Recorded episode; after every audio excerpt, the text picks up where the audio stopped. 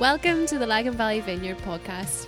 We are a community passionate about seeing Lagan Valley filled with the presence and the teachings of Jesus. If you would like to connect with us or if we can help you in any way, please visit our website, laganvalleyvineyard.com. Afternoon. Um, okay, so it's unfortunate I'm not going to talk to you lot. Um, just kidding. Good afternoon. There you go. Good to see you. You're really welcome. Um, if you're a guest or visitor, uh, we are so glad you're here. And uh, if it's your first time back with us, um, great to see you. Before I jump in uh, this morning, I want to welcome Lucy, Caitlin, Raymond, Hannah, and James and Chris. Why don't you come up as well? Will you guys give these? Um, will you give these guys a hand as they come? Please come on up. Do your social distance shuffle along here. Um, if you don't know these guys, they have been interning with us over the last year. Caitlin and Hannah with Chris and our uh, kids and youth, and Lucy and Raymond with James in our worship department. And the reality is, guys, there's so much happens in this community that just can't happen without an army of volunteers. But these guys have been uh, just serving in all kinds of different ways over the last year, and their year's coming to an end. Some of them are sticking around, but we'll tell you more about that later. Um, but we just want to say, on behalf of all of you, thank you so much for all uh, that you've done, all that you've poured out. Uh, for the way that you've served uh, this community and Jesus this year. So we'd love to pray for them. Um, so would you mind just reaching out a hand as we as we pray for them, and James and Chris will help me as well. Um, let's pray. Uh, Father, thank you so much for Raymond. Thank you for Lucy. Thank you for Hannah. And thank you for Caitlin. Uh, Lord, thank you for the way that they've served you this year. Thank you for their faithfulness. Uh, thank you for uh, just the way they've poured themselves out. And Lord, we pray as uh, we move into the summer that you would refresh and renew them. Holy Spirit, would you fill them? Uh, Jesus, we pray that you would bless them in your name. Amen. Amen. Amen. Thank you, guys. Give them another round of applause.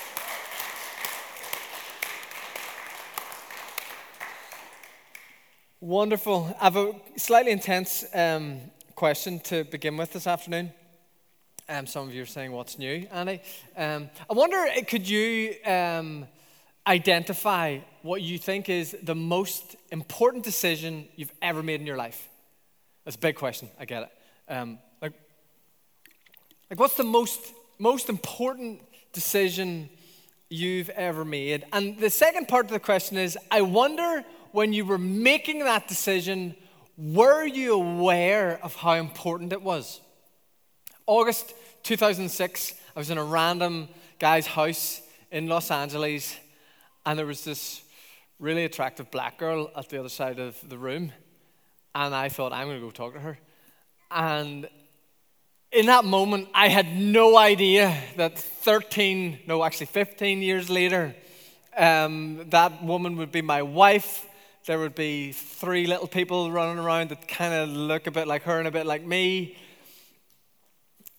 That choice to just walk across that room seemed like just a kind of, well, uh, this seems like a good idea right now.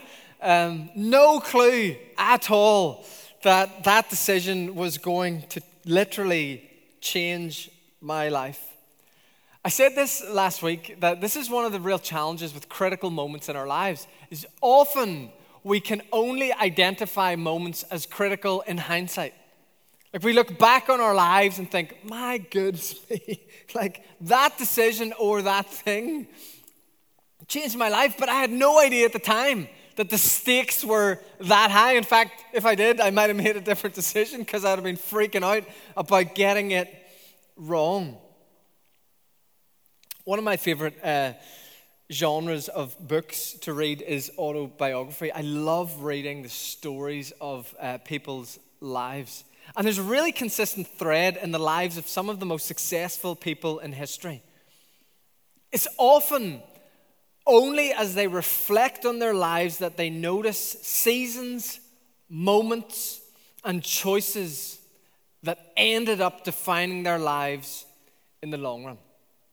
It's often only in hindsight that we recognize, man, like the things I did in that few months or the choices I made at that part of my life set a trajectory that I've been kind of walking out ever since. I am convinced, I said this last week, I am convinced that we as individuals, as a church, and as a culture are in that kind of moment. We are in a critical moment in our lives. And the problem is, it doesn't feel that way. It feels like we're getting to the end of school term and looking forward to that kind of routine being over, or really hoping that some affordable places get put on a green list so that we can get a holiday, or like life just feels really normal, or whatever normal is in these days. But I am convinced, I'm totally convinced that in years to come, we will look back on the choices that we make now and over the next three or four months, and they will define us. You see, for the last 14 months or so, our lives have literally been turned upside down in a way that we could never have imagined. We have lived through something that, had you known it was coming, you wouldn't have even known what to do to prepare. We've been asked to live through something, and it has had an effect on us. For most of us, that effect's been pretty negative.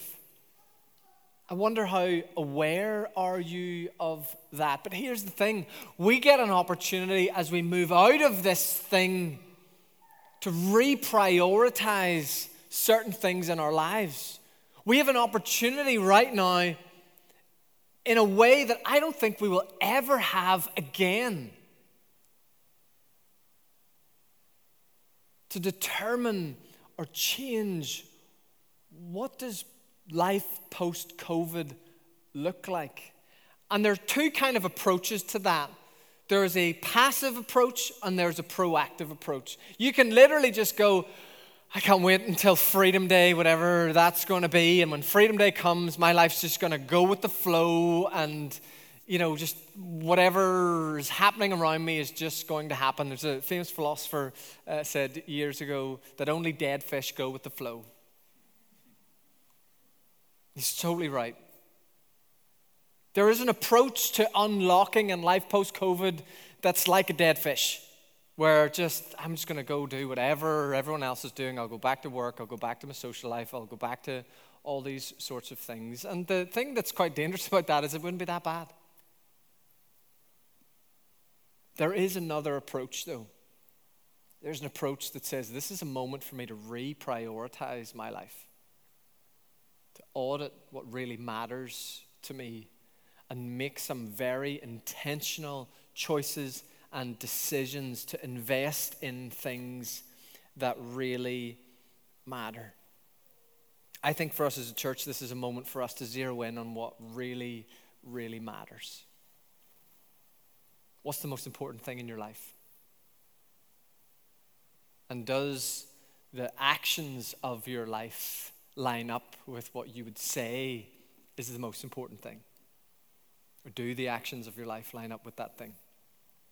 I want to um, read a couple of verses from Matthew chapter 22, starting in verse 34. Come, Holy Spirit. Hearing that Jesus had silenced the Sadducees, the Pharisees got together. One of them, an expert in the law, tested him with this question Teacher, which is the greatest commandment in the law? Jesus replied, Love the Lord your God with all your heart, with all your soul, and with all your mind. This is the first and greatest commandment. And the second is like it love your neighbor as yourself. All the law and the prophets hang on these two commandments. Jesus spent most of his public life dealing with people trying to catch him out, probing technical legal questions, trying to expose him as a fake or as a fraud. And verse 36, these legal experts come to him and they ask him this question What is the greatest commandment in the law? Or to paraphrase, Jesus, what's the most important thing God ever said? Like, that's such an intense question. What is the most important thing God ever said? I, I, don't know how you would react to that question in public while everyone watched on. I, I would want to run a million miles, and I spent most of my life studying the things that God said. Were I in that moment, I would have had to confess, I have no idea. There's loads. It's all important. All of it. That's the answer. What's the most important thing God said? All of it, because He said it, and therefore it's important. Right? Jesus, what's the most important thing God ever said? And Jesus said this. It's my paraphrase of his answer that you should love him with all that you have and give as much time and attention to the care of the people around you as you do to yourself. The most important thing God ever said was that we should love him with everything we have and spend as much time, give as much time to the care of the people around us as we do ourselves. Jesus said, loving God and loving people matters more than anything else in our lives. And when he says loving people, he, he didn't mean your lovely wee nana who spoils you and is so good and kind to you. He, he meant the people that you find really difficult to love. I have to tell you something. Last week we were talking about this, and I give you some examples of people that are hard to love. And I just off the top of my head threw out the example of people that leave their bins out. It seemed to resonate with several of you. Do you know what I found out this morning? Pete Laverty leaves his bins out. Can text him later. He's one of those guys. when Jesus talks about loving God and loving people, he's not just talking about the people that we find it easy to love. In fact, he means the opposite. He's talking about people that get on our nerves. He's talking about people that push our buttons. He's talking about personalities that we clash with. As we rebuild out of COVID, I think this is the perfect place for us to start to audit our lives, to be ruthlessly honest with ourselves. What matters most to me? What do I prioritize? And does that line up with what Jesus says should be the priorities of our lives as we rebuild out of COVID? And as we look at Jesus and say, what's the most important thing for us as we come out of this thing? What matters more than anything else? I feel like he would say to us, Do you love God? And do you love people? Do you love God? Like, really love God? Like Him not the things, not the stuff. Him. Do we love Him? And do we love other people? Before we think about anything else, I think we need to invest in these things our love for God and our love for people. How do we measure that? How do we know how we're doing on that? Well, for Jesus, it would seem that the two are completely inseparable. That you can actually measure your love for God for how you love people. Like your love for God is reflected in your love for people. That's really difficult, isn't it? Like it'd be so much easier if our love for God was measured by our church attendance, our reading of the scriptures, our private prayer, our devotional life helping a vet with compassion things.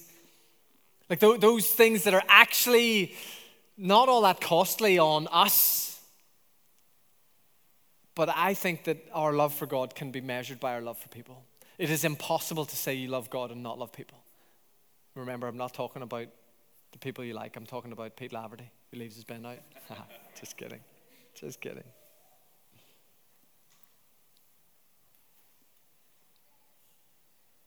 Here's the thing love costs. Love costs. Just ask anybody who's married. ask anybody who has kids. Love costs.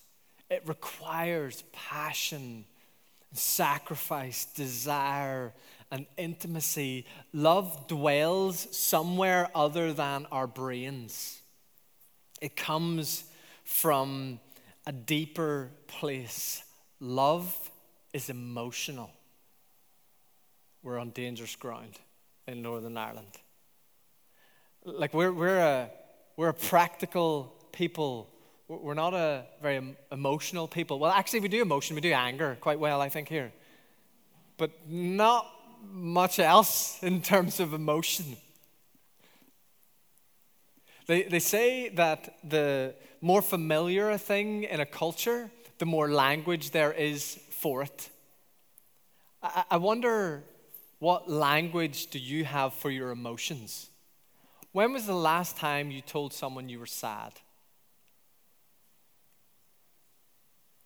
That's how kids talk, right? Like we, we don't really, it's not, a, it's not a very adult sentence. How you doing today? Imagine that in the Eurospar tomorrow. How you doing today?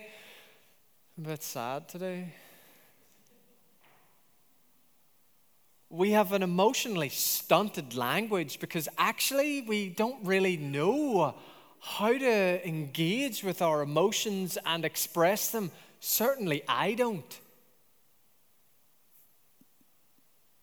That's a problem because love is emotional.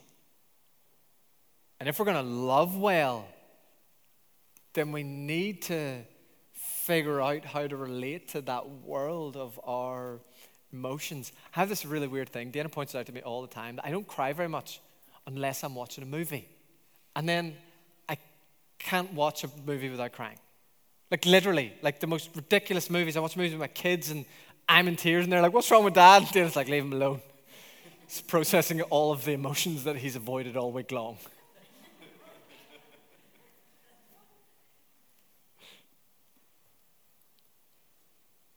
How aware, how aware are you, are we, of what's going on in the inner world of your emotions?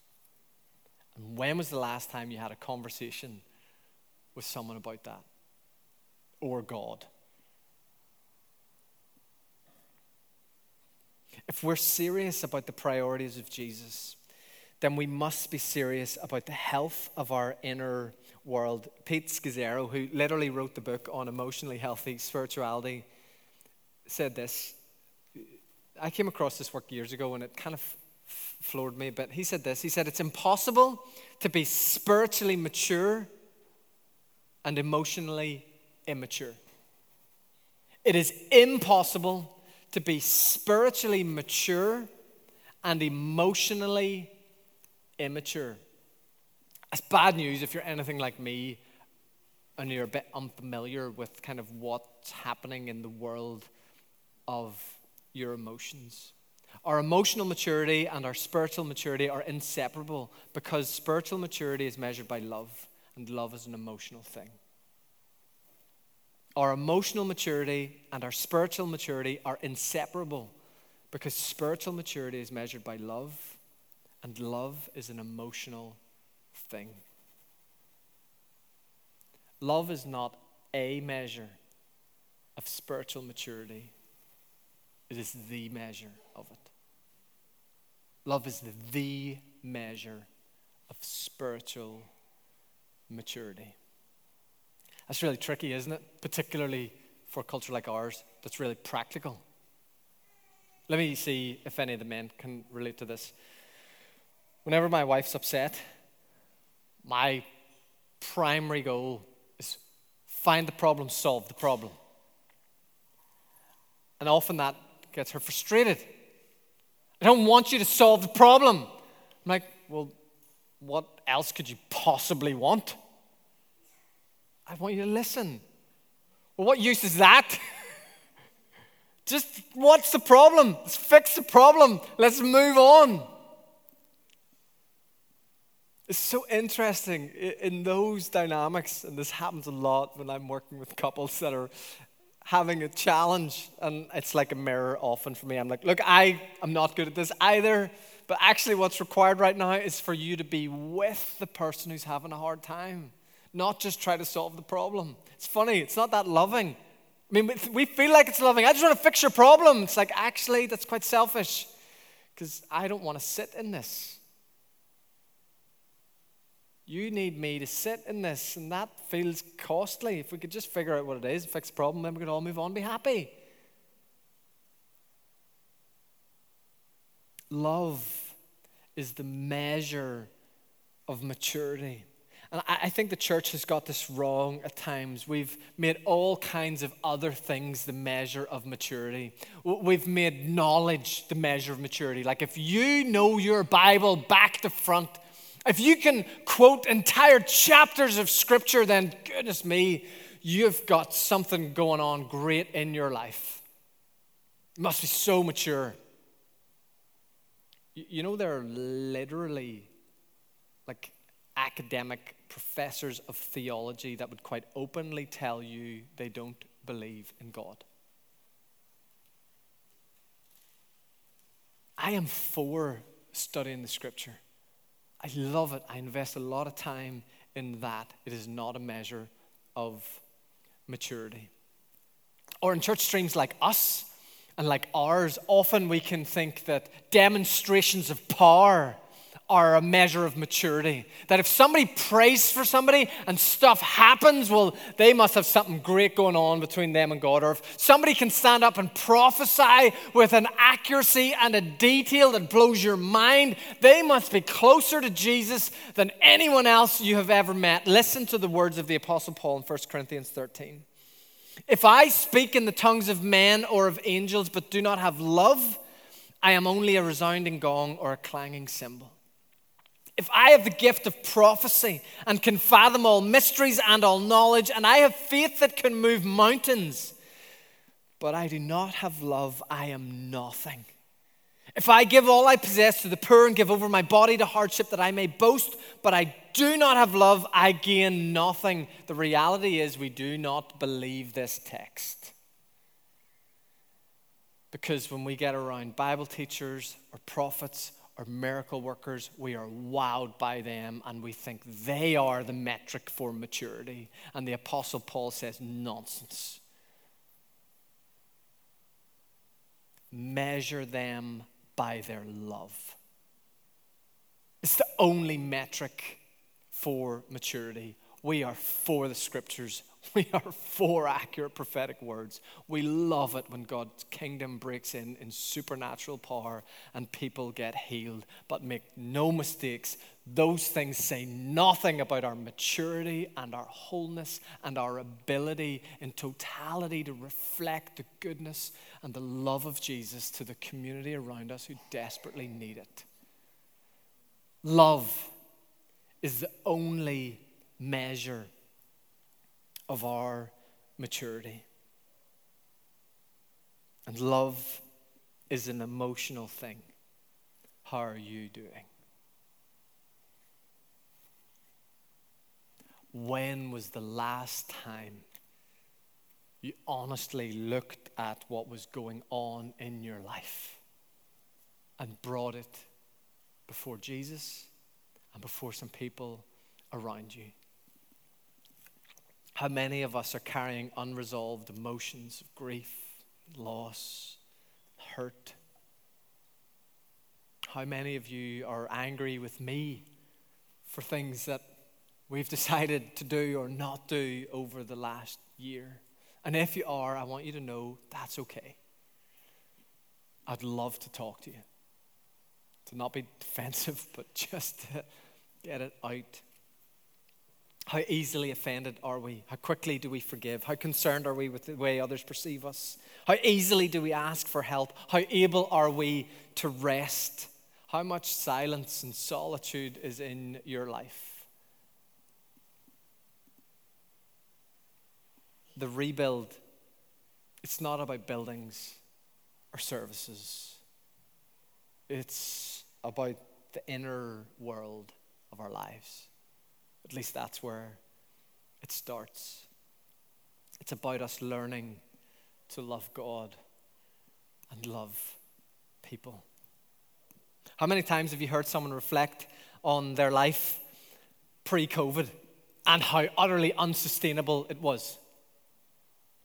And in the midst of all of the chaos and all of the pain, I've heard countless people talk about the gift that they have received over the last year of actually being able to step back from all of what their life was and go, Did I really need all of that stuff?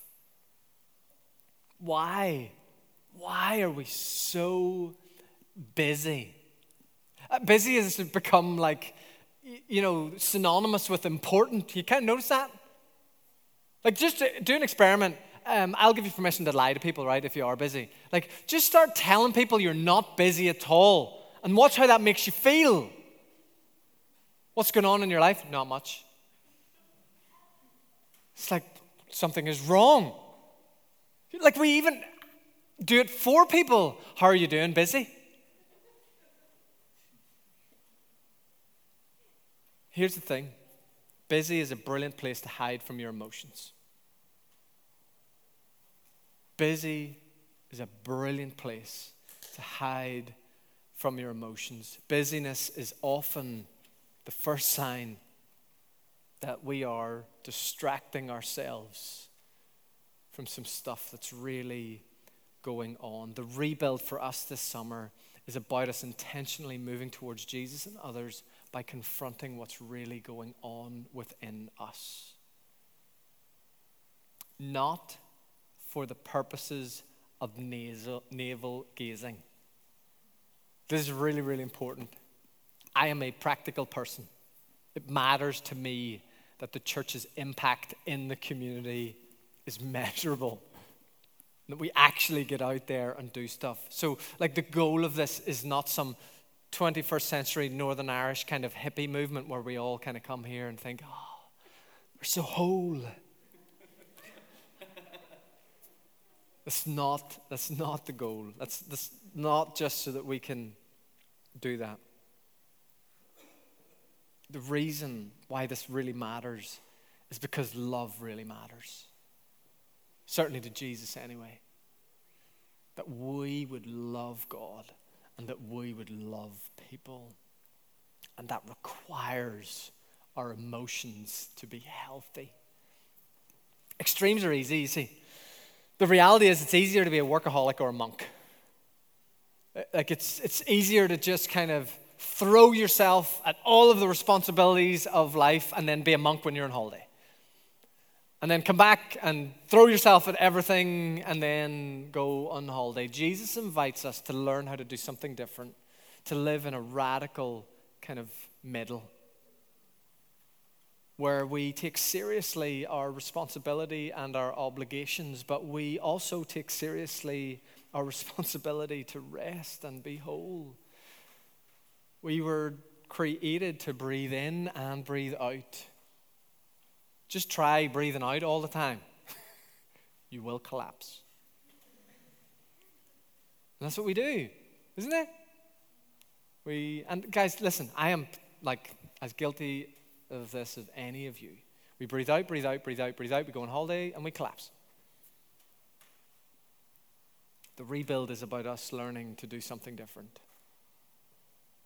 learning how to breathe in and breathe out. We want to rebuild a community that has a radical minimum standard of reflection and adoration and mission. Here's the really uh, uncomfortable thing, the really challenging thing for me as a church leader is that our lives, if we're following Jesus, actually following Jesus, should be getting more healthy. Like we should be more whole this year than we were last year. We should be more forgiving and more generous and more passionate and more loving but I don't know about you, but my life is a bit more like this. I feel like last month was great, this month's awful.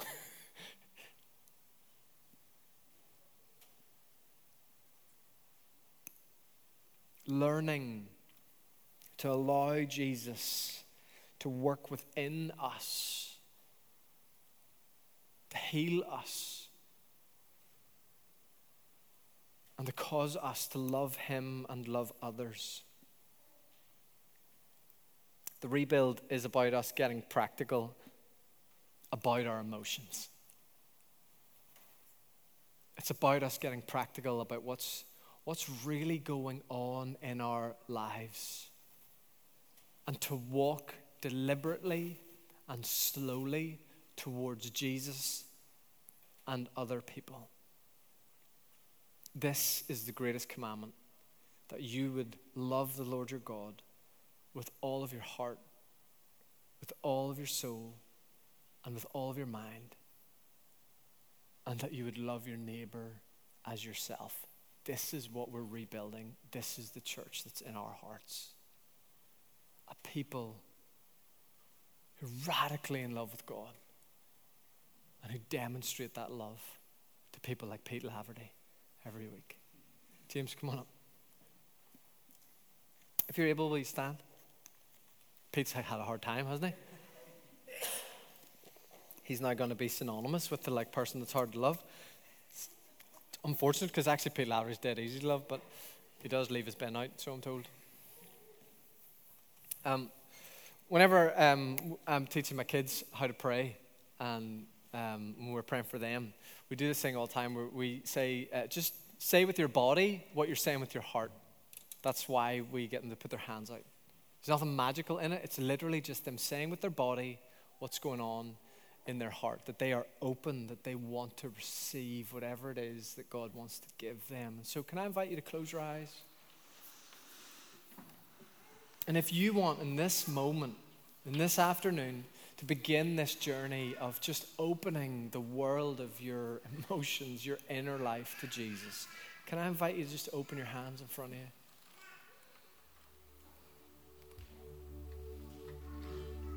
Father, would you see us right now? Here we are. We open our lives to you. Lord, you know. You know what's going on. You know what's in there better than we know ourselves. And so, Holy Spirit, come. Jesus, we need you.